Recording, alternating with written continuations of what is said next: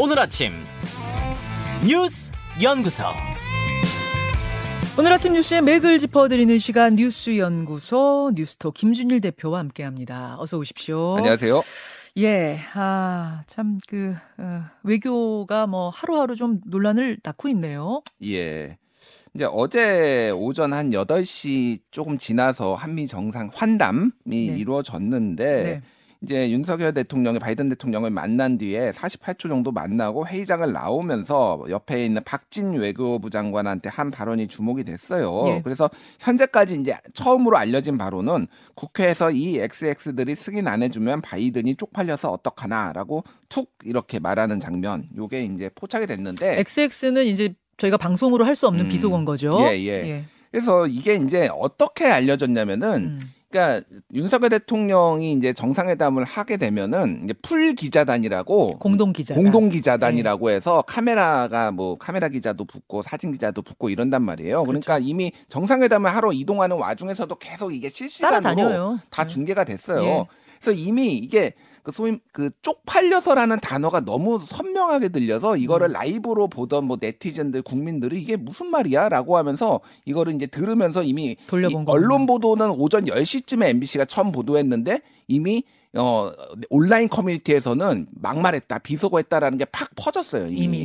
예. 음. 그러니까 처음 잡아낸 건 네티즌들이네요. 예, 네티즌들이 이미 다 이게 왜냐하면 전국에 생중계가 되고 여러 언론사가 뭐 방송이든 아니면 유튜브 예. 전용이든 이거를 다 생중계 생중계를 하고 있는 중이었으니까. 상황이었어요. 아. 그래서 그렇게 되는 건데 이게 이게 무슨 맥락이냐면은 이제 말레리아 결핵 탈취를 위해서 이제 기여금을 이제 모으는 행사였어요. 예. 그래서 60억 달러는 세계에서 모으고 그래서 의회의 승인을 받아서 마지막 140억 달러를 기금을 모 어, 이제 기부를 할 건데 바이든 대통령이 예. 근데 이제 이 질병 퇴치 기여금 구상에 의회가 미국 의회가 승인을 안 해주면은 이게 바이든이 체면에 손상하는 거 아니냐 이런 취지로 말한 게 툭 말한 거 아니냐 이렇게 이제 처음에는 그렇게 해석이 됐습니다. 아, 그러니까 질병 퇴치 기금 모집하자는 모금하자는 회- 행사인데 음. 만약 의회가 승인 안 해주면 바이든이 곤란해지는 거 아니야? 이제 이런 얘기였다. 그렇죠. 이제 뭐 일본도 10억 달러 내고 한국에도 돈 내라 막 이렇게 막 압력이 있는 상황이었어요. 근데 네네. 미국도 이제 펜뭐 매칭 펀드처럼 돈을 내야 되는 상황인데 미국 의회가 해줄지 안 해줄지 모르겠다. 뭐 체면은 구길 거다. 이런 취지로 해석이 됐어요. 네. 그래서 이제 이게 알려지면서 보도가 나면서 네. 뭐 야당에서는 당연히 굉장히 이제 강하게 반, 마, 비판을 했고요. 박홍근 원내대표는 빈손 외교 비귤 외교에 이겨서 어, 막말 사고 외교까지 있었다라고 얘기를 했고 뭐 강병원 의원은 존재 자체가 리스크인 대통령은 처음이다. 김의겸 의원은 외교 안보 라인 다 고- 교체해야 된다. 박진 장관, 뭐 김성한 안보실장 뭐 이런 얘기를 했어요. 네. 국민의힘은 굉장히 당황했습니다. 이 막말에 대해서는. 그렇죠. 그래서 어, 주호영 원내대표는 이거에 대해서 이제 막말에 대해서 어, 비속어 논란에 대해서 입장을 물으니까 입장이 없다. 그쪽 민주당 쪽 입장은 됐지 왜 여당이 사안마다 입장을 내야 되냐 이렇게 얘기를 해서 아, 기자들한테 야당한테 들어라? 예, 예. 그래서 이게 진짜 말하기가 곤란한 당황스러운 상황이었어요. 대통령실이 정말 진땀을 흘린 것 같은데 첫 네. 해명이 나오고 아까 첫 음. 해명은 조금 전에 설명해 주신 그거였어요. 예, 예. 사담이었다. 예. 근데 어제 밤 그러니까 이, 이 말이 있은 지 10시간 만에 해명이 다시 나왔죠. 예. 김은 그러니까 첫 해명은 정확하게는 네. 사적 발언을 외교적 성과로 연결시키는 것은 적절치 않다라고 음. 얘기를 해서 지나가면서 하는 말씀은 누가 어떻게 녹음해서 이렇게 했는지 진위도 뭐 해야 막 판, 판별해 봐야 된다 얘기를 했는데 그 진위는 이제 거의 나온 거고요. 예. 그다음에 재차 김은혜 홍보수석이 이제 해명을 했어요. 이게 뭐라고 했냐면은 네. 이게 미국 의회가 아니라 한국 국회였다라는 음. 거예요. 그래서 요게 한국 국회에서 승인을 안 해주면은 날리면이라고 얘기를 했다라는 거예요. 자, 이 XX들이 국회에서 승인 안 해주면 바이든이 쪽팔려서 어떡하냐가 아니라 음. 바이든 자리에 날리면을 넣으면 된다. 그러니까 그거를 이제 완성어로 마- 얘기를 해보면은 이거 정부의 주장대로 그러면 네. 국회에서 이 XX들이 승인 안 해주면 날리면 쪽팔려서 어떡하나 이 단어를 이 말을 했다라는 거예요. 이게 지금 어제 밤 늦게 나온 해명이죠. 김은혜 수석이 얘기한 거죠. 그래서 저는 이제 이 해명을 보고 아, 아 그럼 날리면을 지금 바이든으로 우리가 음질이 안 좋으니까 잘못 들었나 싶어가지고 저도 한 스피커를 굉장히 크게 해놓고 한 10번쯤 다시 들었는데요. 같이 한번 여러분 좀 귀를 기울이시고 들어보겠습니다. 승인 안 해주고 날리면 쪽팔려서 승인 안 해주고 날리면 쪽팔려서 모르겠습니다. 제 귀가 문제가 있는 건지 모르겠지만 바자가 예. 바자가 좀 세게 들리거든요. 날짜로 들리기는 쉽지 않아 보이긴 하는데 예. 뭐 귀의 문제인지는 모르겠습니다. 그러니까 와 모르겠습니다. 저도 근데 저도 뭐 쪽팔려서는 거의 뭐 100%고 이제 뭐 바이든도 저는 선명하게 들리는데 뭐 이렇게 어쨌든 해명을 했어요. 예. 그래서 유승민 의원이 지금 최근에 이제 굉장히 오랫동안 자맹을 하다가 페이스북에서 굉장히 강하게 비판을 했어요. 나토 방문은 구설만 남기고 펠로시 하원 의장은 패싱하고 조문도 못하고 한미 정상회담도 못하고 카메라 앞에서 이런 막말을 했다라고 하면서 정말 쪽팔린 건 국민들입니다라고 얘기하니까 김기현 의원은 이런 자극적 표현은 결과적으로 자기 얼굴에 침 뱉기고 어 당에서 이렇게 비판을 하는 것은 정치인으로서 도의가 맞지 않는다 그래서 유승민 의원 이름은 얘기 안 했지만 사실상 유승민 의원을 저격한 이런 상황입니다. 예. 그래서 뭐 이런 사례들이 사실 우리나라만 있는 건 아니에요. 음. 대표적인 게 바이든 대통령도 네. 막말 논란이 있었거든요. 올해 1월 24일에 백악관에서 기자회견을 열었는데 바이든 대통령이 그 보수 매체인 폭스뉴스 기자로부터 질문을 받았어요. 네. 인플레이션이 중간 선거를 앞둔 상황에서 정치적 문제라고 생각하냐 이렇게 얘기를 어, 폭스뉴스 기자가 물어보니까 바이든 대통령이 멍청한 개 XX네 이렇게 얘기를 했어요. 그래서 한국말은 아니었을 어, 거고 어, what stupid son of 뭐 이런 son of 어쩌고 예, 예. 아. 그거라고 그게 마이크를 타고 다 중계가 돼 가지고 음, 음. 결국은 바이든 대통령이 기자한테 사과를 했거든요. 요거 이제 기자한테 한 말인 거죠. 예, 예, 기자한테, 기자한테. 비속어를 쓴 거죠. 그 비, 비속어를 쓴 겁니다. 음. 그래서 뭐 이제 이거에 관련해서 언론 보도가 왜 국익을 해치는 언론 보도가 나왔느냐 문제다 이런 비판에 이제 여당 내에서 나왔어요. 특히 이제 음. MBC가 이제 비판 좀 정부의 비판적인 각을 세우는 MBC가 보도를 하니까 이게 조금 의도가 있는 거 아니냐라고 했는데 아까 제가 말씀드렸듯이 이거는 전국분께 생중계가 된 거라서 이거를 그렇죠. 가지고 뭐라고 지금 뭐 의도 뭐 이런 짜깁기 왜곡 이렇게 보기는 어려워요. 예, 예. 그냥 생중계가 된 거라서. 음, 예. 그리고 외신에서도 지금 뭐 AFP를 필요로 해서 굉장히 많은 언론들이 이 사고에 대해서 지금 다 보도를 해서 조금 많이 이제 논란이 되고 국격이 손상됐다 이런 지적들이 나오고 있습니다. 뭐.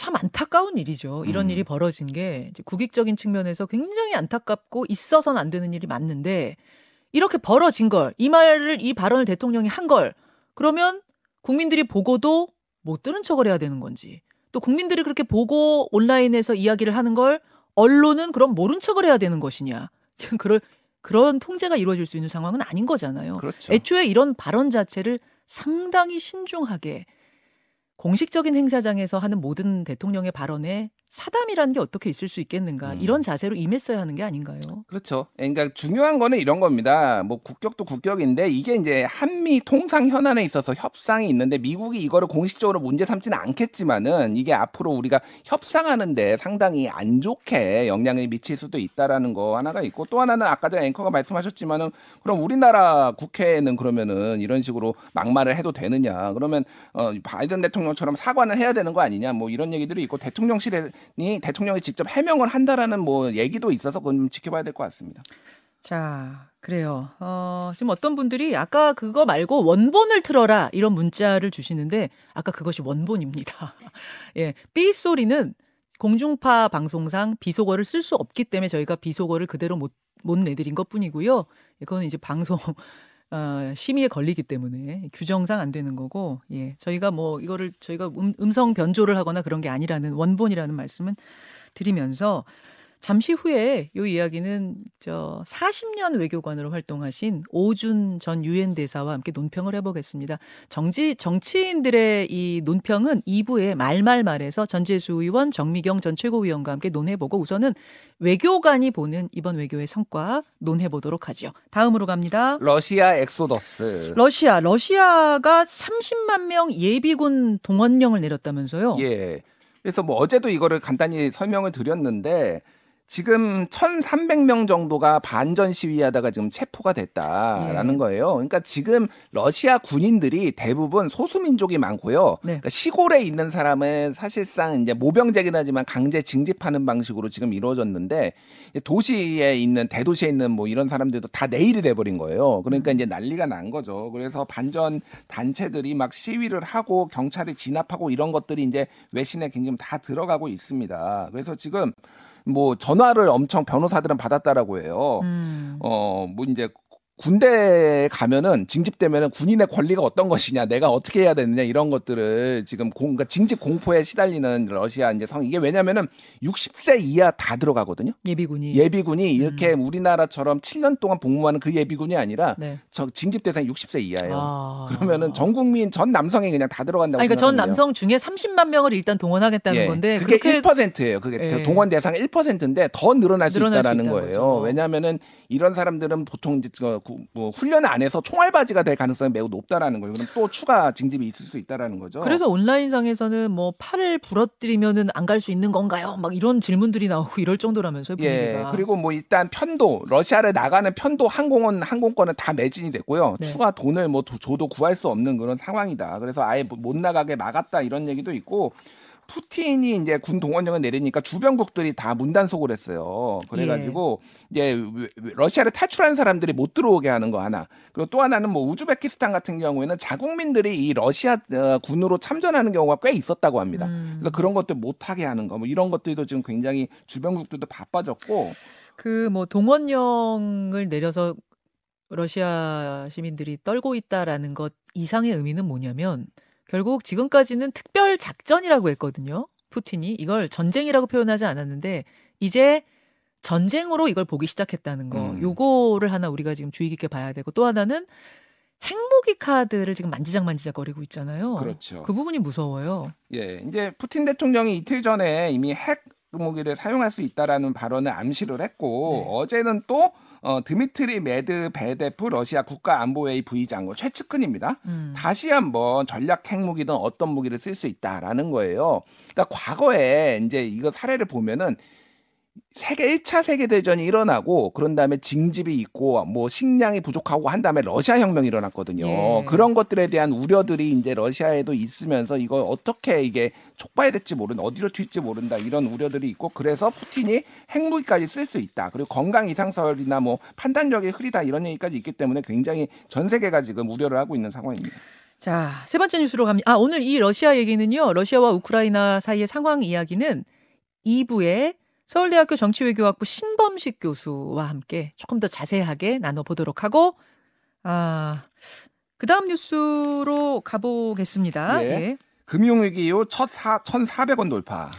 원달러 환율 결국 1,400원 넘었네요. 예, 어제 1,409.7원으로 마감을 했는데 장중 한때 1,300, 1,413원까지 올라갔어요. 네.